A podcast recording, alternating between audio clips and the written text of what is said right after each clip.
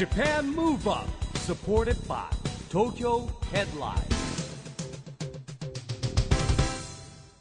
こんばんは。日本を元気にプロデューサーの一木広治です。こんばんは、ナビゲーターのちぐさです。 JAPAN MOVE UP。この番組は日本を元気にしようという東京ムーブアッププロジェクトと連携してラジオでも日本を元気にしようというプログラムですはい。また、都市型フリーペーパー、東京ヘッドラインとも連動して、いろいろな角度から日本を盛り上げていきます。さあ、市木さん。はいね、日本が盛り上がるためにはスポーツの力、欠かせないと思うんですが、はい最近はテニス人気がまた、すごいですねよね。はいテニスの錦織圭選手、うんものすごい活躍されてます。世界のトッププレーヤーですからうねん。市木さんも学生の頃は、はいテニスされてたんですよね。テニスもやるシーズンスポーツサークルっていうのがあってですねいろいろ浮気するサークルですよね。そうそう。冬はスキーやってみたりね。冬はスキー、ええもうねうん、で僕はあんまり真剣にやってなかったな。そんな感じがいたしますけども、い、やでもねちょっと楽しいですものね、はい。かじるだけで。私もそう小さい時はあのテニススクール通ってた時代もありました私、えーすごいええ楽しかったですね、周りはね結構ね神宮のテニスクラブ入ってるとかやってましたよ、うん、うん。今夜のゲストの方もですねまあ今人気の錦織圭選手の活躍をとっても喜んでいらっしゃる方、元プロテニスプレーヤーの沢松直子さんですいや沢松直子さんといえばですねあの来る無駄手公子さんと並んで日本の女子テニス界の黄金時代築いた選手ですよね。はい。だってもうあのウィンブルドンにも出ましたし、うん。バルセロナアトランタオリンピックも出ましたしね。はい、世界の舞台で活躍さはい。もうだってシングルスではですね自己世界最高ランキング14位ですよ。まあ日本ランキングは当然1位ですけどね、はい、えーですよね。まあ現在はテニス解説者そしてスポーツキャスターとしても活躍中です。はい。そしてですね実はあの夢の課外授業もですねやっていただいたことあります、おそんなご縁の沢松さんですはい。その沢松さんに今日はいろいろとお話をお伺いしてまいりましょう。この後は沢松直子さんのご登場です。JAPAN MOVE UP. SUPPORTED BY TOKYO HEADLINE。この番組は東京ヘッドラインの提供でお送りします。それでは今夜のゲスト、沢松奈生子さんです。ようこそいらっしゃいました。はい、よろしくお願いします。よろしくお願いいたします。あの沢松さんの家はですねテニス一家ということなんですけれどもどんなテニス一家ですか？テニス一家って。そうですね。まあ、あの家元制度がもしあれば、はいええ。ちょっと代々家元を務められるんじゃないかと自分では目論むぐらい。えまあ、言ってみればテニスを取ったら何も残らないぐらいテニスが好きな家族なんですね。で最初にあの私の曽祖父がえ貿易関係の仕事をしてまして、えで海外からのお客様をお家でこうおもてなしするためにテニスコートを作ったんですよ。あなるほど。そこが本当にあの、ええ。最初のスタートで、ええ。そこからまあ祖父も、うん。それからあの皆さんご存知の母とかおばはい。がテニス選手として、え。ーえーずっと、まあ、試合に出てましたし、はい。でそこへまあ私が4代目ですかね。なるほど。生まれてきまして、え。ーまあ本当にあのテニスしかしてないぐらいの人生だと思います。何歳からラケット握ってたんですか？いやそういう事情ですからね。ああ。私があの3歳の時におばがウィンブルドンで優勝したんですよ。はいえ。でまだあの生まれた時は現役で家でも練習してましたから、生まれた時からもうベビーベッドの脇にラケット置かれてましたよーね。えーだから0歳なんでしょうかね。すごいですねそれはね映画のような漫画のような世界ですよ いねや。本当漫画の世界ですよ。ねえうんおしゃぶりの代わりになんかラケットを持ってみたいな。ね嫌だなと思ったことは幼い時はなかったですか？えいやそれはやっぱりしょっちゅうありました。ーお友達は学校終わったらまあ直接お家に帰ったりしてお互いの家に遊びに行ったりするわけじゃないですか。それがもう私はまっすぐお家に帰ってすぐ練習の毎日で、でまたそこへ家に帰れば本当にあの巨人の星のような あの私のおじいちゃんがあまあ厳しいトレーニングを私に課してきてー、へうんやっぱりなんでこんなしんどいことしてるんだろうなと思ったことはたくさんありますけどね。でもそれ以上になんか試合に勝った時の嬉しさとか、うん。あもっとやりたいなっていう気持ちの方が多分大きかったから続けられたんじゃないかなと思います。へーあのその厳しいトレーニングって例えばどんなことをやられてたんですかいやこれねこれラジオで言っちゃっていいのかなっていうぐらいえね本当に厳しくて。すか？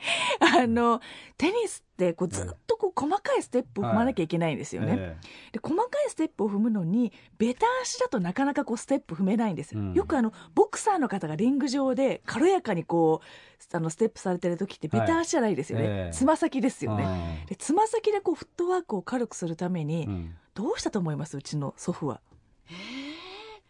つま先立ちを命ずる。ために？うん。ために？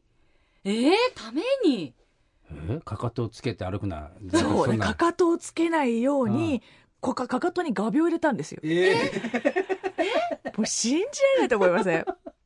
本当に。まあこれあの人様にやってたら大変な問題なんですけど、えあ靴のかかとのにってことですか、可愛い孫の。ーえでもう私はもうかつま先で立つしかないわけですよ、えー。もう本当につま先で立ちなさいよとか言葉で言い聞かせるとかじゃなくて本当にもう物理的につま先じゃないと歩けないようにさせたと。そうですね。お前の母もおばもやってきたと言われたら、あそうですか。えー言うしかなかったですね。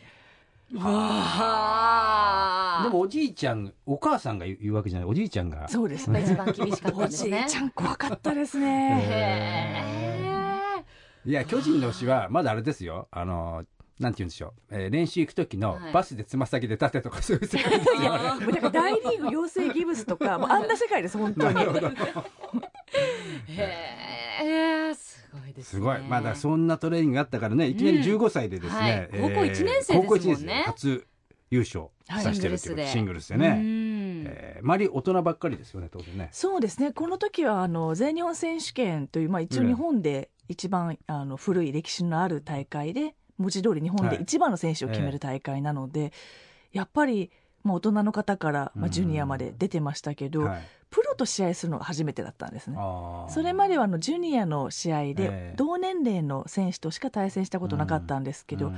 初めてそのテレビで見てるような選手と自分が同じコートに立つことができて、えやっぱりすごい興奮しましたし、うん、あのーなんでしょう夢を見てるーような、ん。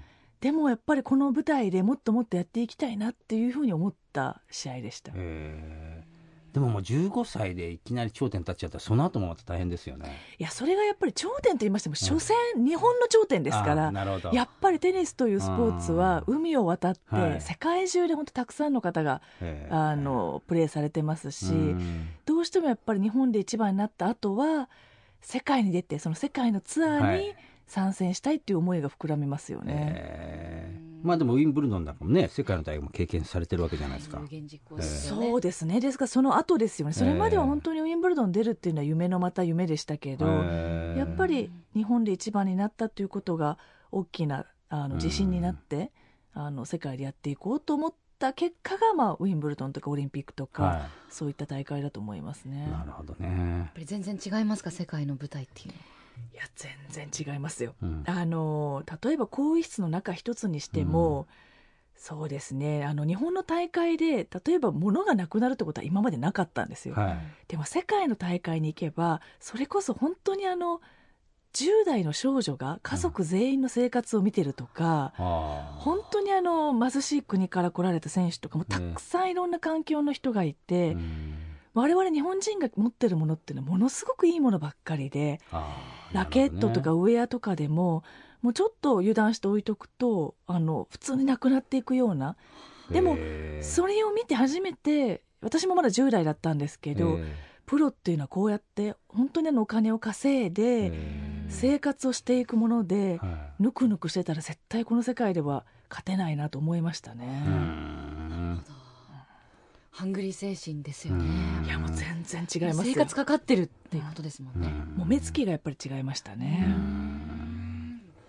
いやでもそんな世界を知る沢松さんから見てですねあの今ね錦織選手大活躍なんですけれどもやっぱこれすごいことですか？日本的にごいことですよ。えーあの私がすごいということが、ええ。もうそれすらおこがましいぐらいすごいことです。へー要はあの錦織選手のレベルに行った選手が男子でいないわけですよね。はいはい。で私自身ツアーを回っている時に、うん。その当時日本で一番だったのが松岡修造さんで、じゃあ世界で何位だったかっていうとトップ50にやっと入ったぐらいだったんですよ、うん。最高成績が。うん。それでも我々からしたらうん。あれだけもうがたいも違って、うん。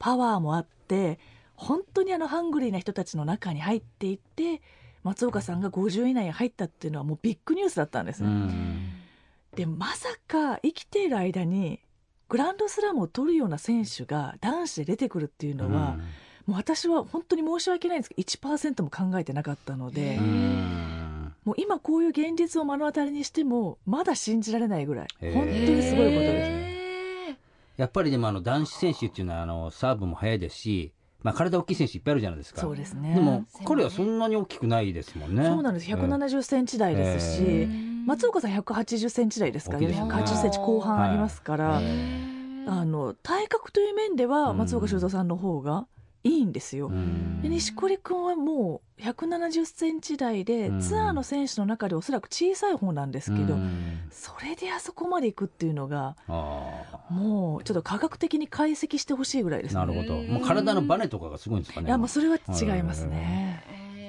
よくあの最近松岡修造さんとちっちゃい時の小学生ぐらいの錦織さんのね、うん昔の VTR なんか拝見する機会がありますけど、三松さんも錦織さん小さい時にそうですね。関わってるんですよえっとちょうど錦織君が小学校6年生の時に、ええあのはい、松江出身なんですけど彼は、うんでその松江でテニスのイベントがあった時にお会いして、まあ、お話をしてそれから練習をあの見てくださいっていうふうに言われまして、ええ。彼が練習してるところを見にお邪魔したことがあるんですけど、へへあの一つだけも鮮明に覚えてるのーは、プライベートで要はオフコートで彼に会った時と、うん。オンコートで見る彼とが180度違ったんですね。えー。それがもうやっぱり衝撃でした。要するにあのオフコートで最初の目にかかった時は、あの声も小さくて、うん。恥ずかしそうにはにかみながら「錦織です。よろしくお願いします」っていう感じなんですよ。ううんん大丈夫かなこの子って「え、うん本当にあなた全国小学生で優勝した子?」って。うん「え？って言ってコートに立ったらあれこれ同等なのかと思うぐらいの大きく見える。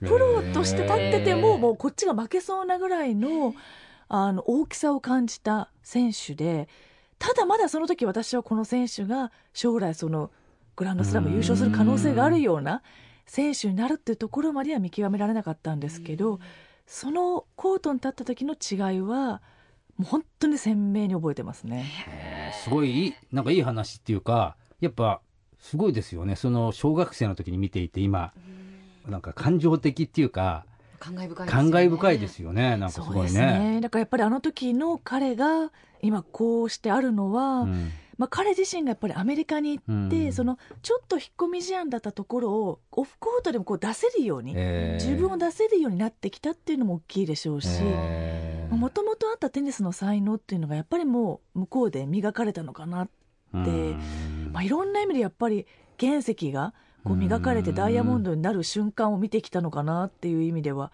とっても感慨深いですね。うん。でもやっぱお話伺ってるとね技術だけじゃなくて本当テニスってこうメンタルなところも大きいスポーツなんですね。そうです。ね、まあ、あのあのレベルまでいきますと、ほとんどもうメンタルが9割と言ってもはあ。過言ではないと思うんですよ。えあのもう体力面、技術面、いろんなことではもうトップ100の選手ってほとんどもう紙一重なんですよ。なるほどね。じゃあえー。何が違うのかっていうと、やっぱりあのジョコビッチにしても、うん。フェデラーにしても、ああいったその世界のトップ選手っていうのは、もうここっていうところでうん。集中力をぐっと上げてきて、ーよりいいプレーをしてくるっていう、うん。そこがやっぱりすごいなと思うところですね。まあね今回残念ながらね1回戦で負けちゃいましたけどね。ね。先日の全米オープンですよね。でまだまだこれからが楽しみではありますけれども、うん。沢松さんからご覧になって全米オープンはいかがでしたか？いやーこれはねやっぱりもう日本全体がショック受けたと思うんですけど、うん。テニス界のショックはもう本当にあの言葉で言い表せないぐらいのうん。かなり落ち込みましたし正直実は私これ優勝するんじゃないかと思ってたんですよ。ニューヨークに行く準備もしてたので、うんいやー1回戦っていうのはまあ相手も調子が良かったっていうことはありますけど、うん。それを差し引いても今の錦織圭という選手の実力であれば決して負ける相手ではなかったと思うんですね。ーうん。だからこそやっぱり彼もすごくショックは大きいでしょうしあのただまだシーズン終わってなくてこの後まだツアーファイナルまでしばらく続きますから、はい。おそらくその全米で負けたっていうことをこの後彼がどう生かしてくるのかなって今はちょっと気持ちを切り替えてそれがちょっと楽しみにはなってます。うーん。そうですよね。もう切り替えるどんどん切り替えていかないとどんどんまた次の試合が来ちゃうんですもんね。そうなんですよね。1週間に1回大会あるので世界中でどこかで。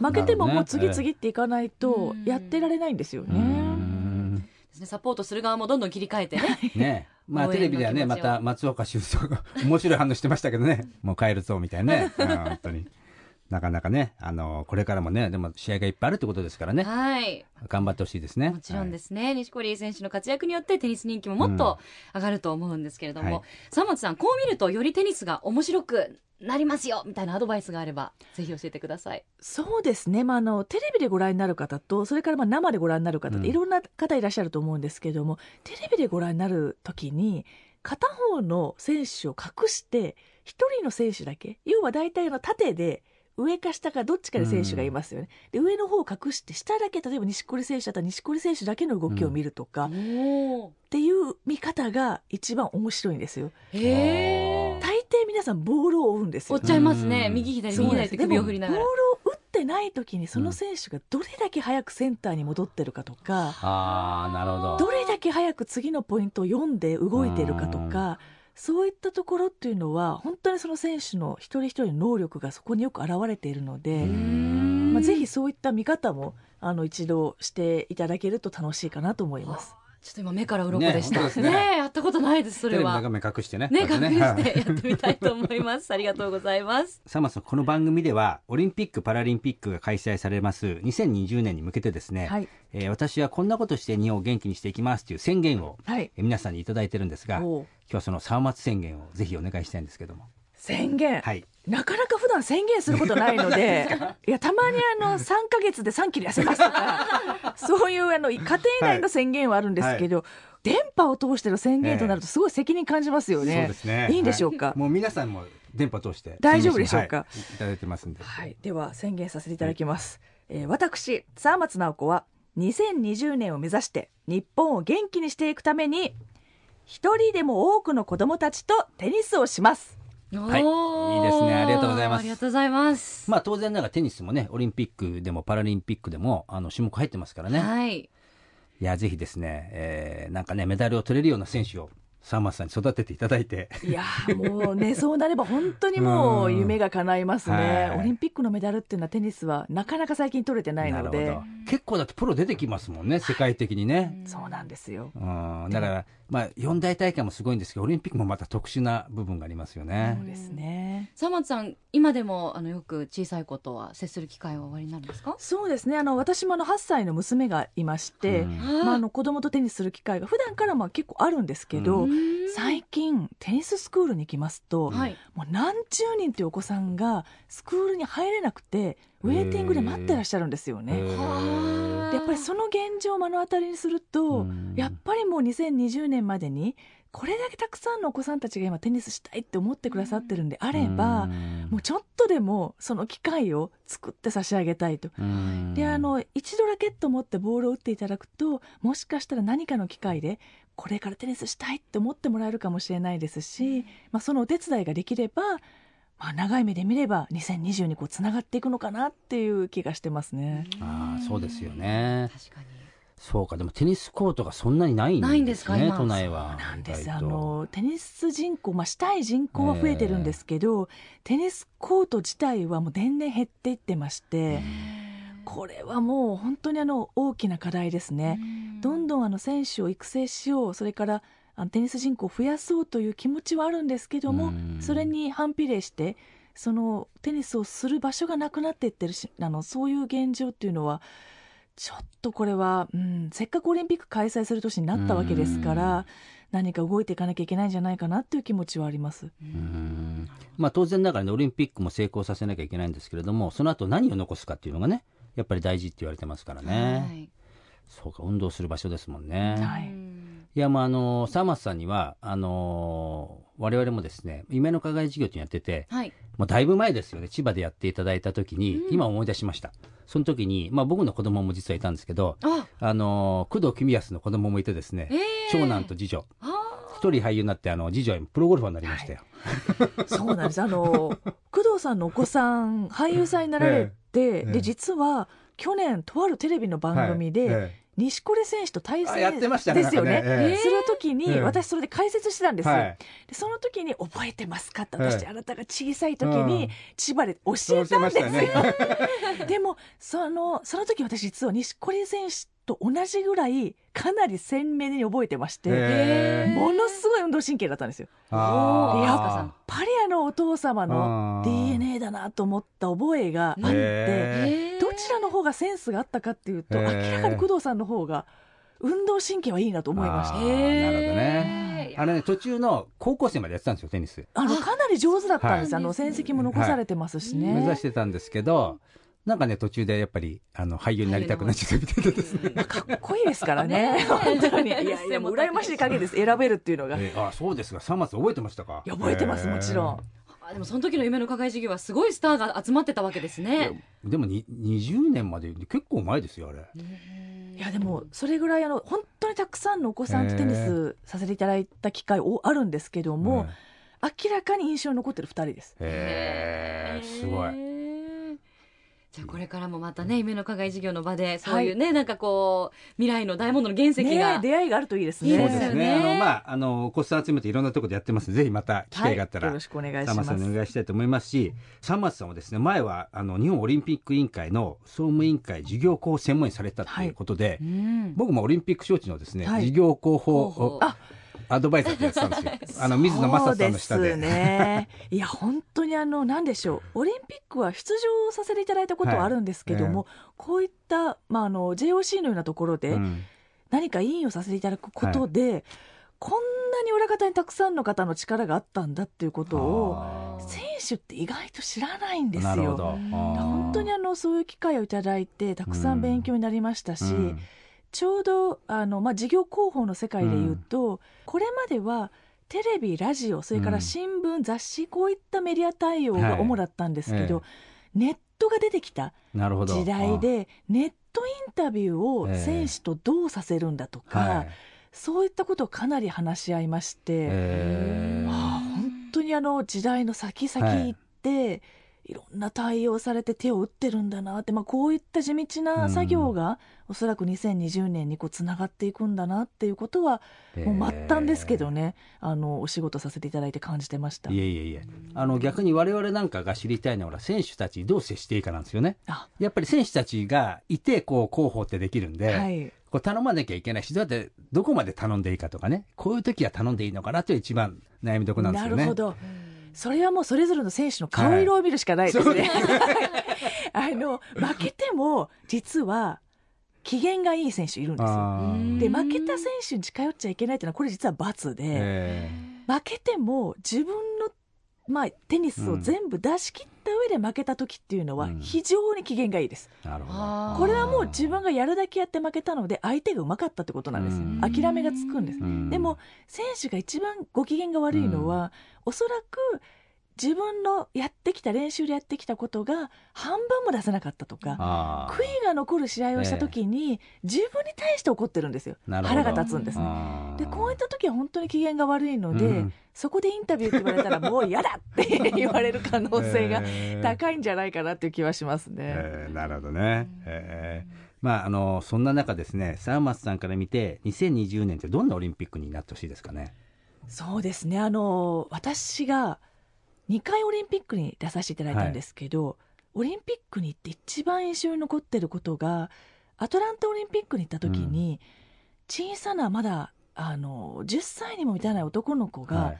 テニス会場の練習コートでボランティアしてくれてたんですね。えー。でまあ、夏休みだから何か自分の街でできることがないかっていうので、彼はうんあのこの仕事をどうしてもやりたいって言ってあのやらせてもらってるっていうんですけど、毎日私たちが練習に行くとあのどこから来たのとか、うん。で日本だよって日本ってどんなところってここまで何時間かかるのとか、うん。いろんなこと聞いてくるんですよ。えーもうはっきり言って練習の邪魔だったんですけど、相当その男の子がうん。いろんなことに興味がある子なんだなっていうのは分かってて、試合の日の朝に私が日本人はおにぎりを食べるって言ったんですね、はい。お米を炊いてそれを野球ボールみたいに丸めてくるんだよ。って、うん。ライスボール作るんだよって言ったら、うん。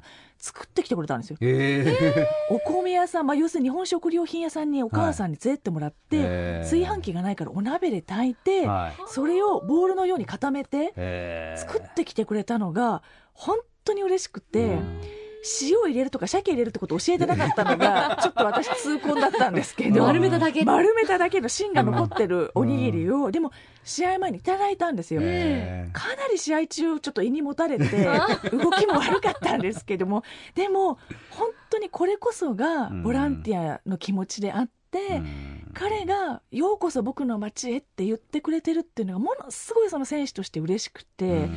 うんあのアトランタオリンピックだったんですけども、うん。アトランタという街に対する印象それからあのそのアトランタオリンピックという一つのオリンピックに対しての印象がものすごいいいオリンピックとして、もうずっと私の中で残ってるので東京にいらっしゃる全ての、まあ、お客さんそれから選手うん。関係者の皆さんがやっぱり同じような思いで自分の国に帰れるようなそういったことが、まあ、我々東京に住んでる人間だけじゃなくてその日本の皆さんがうん。同じような気持ちでなんかおもてなしできたらいいなっていうのがもう本当にあの漠然としたことですけど私の希望ですね。うん。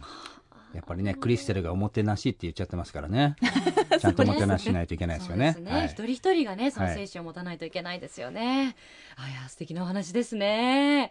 まだまだ三松さんにいろいろなね、お話を伺っていきたいんですが、残念ながらお時間がはい。迫ってまいりまして、えー最後に皆さんにお伺いしてるんですが、三松さんの元気の秘訣はズバリ何でしょうか？なんでしょうね。よく食べてよく寝ること。おもう基本ですね。あの私は朝日が昇ったら起きもう日が沈んだら寝るぐらいの勢いで 早寝早起きなんですけども。へもうでも本当にあのよく睡眠もとってよく食べてよく笑って、よく話してもうそういう人間の原点のことを一生懸命ただただ毎日こなそうと思ってやってます。う。ーん。早寝早起き。だからやっぱ肌ツヤもすごいそうですよね。てらっしゃいますもんね。お 子僕なんかさんがいるなんてもう夜遅くまで飲んでて早く起きちゃうからもう疲れが溜まっちゃう本当ですよ。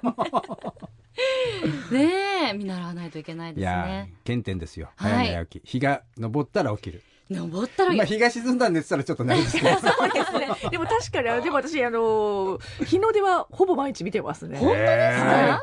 じゃあもう本当に6時前とかにはもう全然前です。6起きてらっしゃる？時はもう余裕で起きてますね。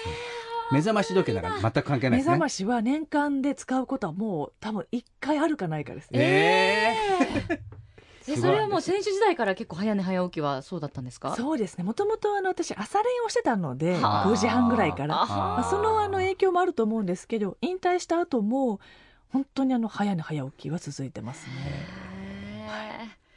いやー日の出とともに。ーうん。起きてください。体にはいいらしいですよ。せめてじゃあちょっとね8時ぐらいまでに起きれるように頑張りたいですね。頑張りたいと思います、えー今日は本当にいろいろな楽しいお話ありがとうございました。ありがとうございました。ありがとうござい。ました。今夜のゲストは沢松直子さんでした Japan Move Up, 今日は元テニスプレーヤーの沢松直子さんに来ていただきましたけどもちぐささんいかがでしたでしょうか？なんかすごいキラキラし,、した方っていううん。印象。元気ですよね。はつらつとしてお話も面白くて。ご覧になりました、手先、はい。もうネイルも綺麗にされてて。そうですね。はいあの足の爪も足の爪までは僕は見てませんでしたけど。ペディキュアが塗られていて、へシュッと姿勢も良くーて。日の出とともに起きてますからね。ねえ、はい。やっぱ本当規則正しくもう美しく日々をこう丁寧に生きてらっしゃる方っていう印象ですね。ちぐささんも見習って早起きしてください。本当そう私もう8時でもう精一杯です。もん早起きは。見習いたいと思います、はい。さあそしてここで毎月第2第4月曜日発行のエンタメフリーペーパー東京ヘッドラインからのお知らせです。現在23区内を中心にカフェや飲食店など様々な場所に専用ラックを設置し約35万部発行しているフリーペーパー東京ヘッドラインが来週月曜日9月14日に発行されます。最新号では e ガールズの石井杏奈さんの巻頭インタビューや UFC ジャパン開幕直前特集さらに石田純一さんの対談企画など盛りだくさんの内容です。ぜひ東京ヘッドラインをお近くのラックでピックアップしてください。配布先は東京ヘッドラインのウェブサイトやアプリをチェックしてくださいね。ということで JAPAN MOVE UP そろそろお別れのお時間です。次回も元気のヒントたくさん見つけていきましょう、い。オリンピック・パラリンピックが開催される2020年に向けて日本を元気にしていきましょう、はい。 JAPAN MOVE UP お相手は一木広治とちぐさでした。それではまた来週。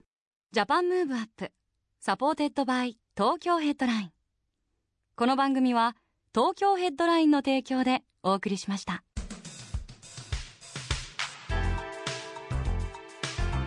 Japan. Move. Up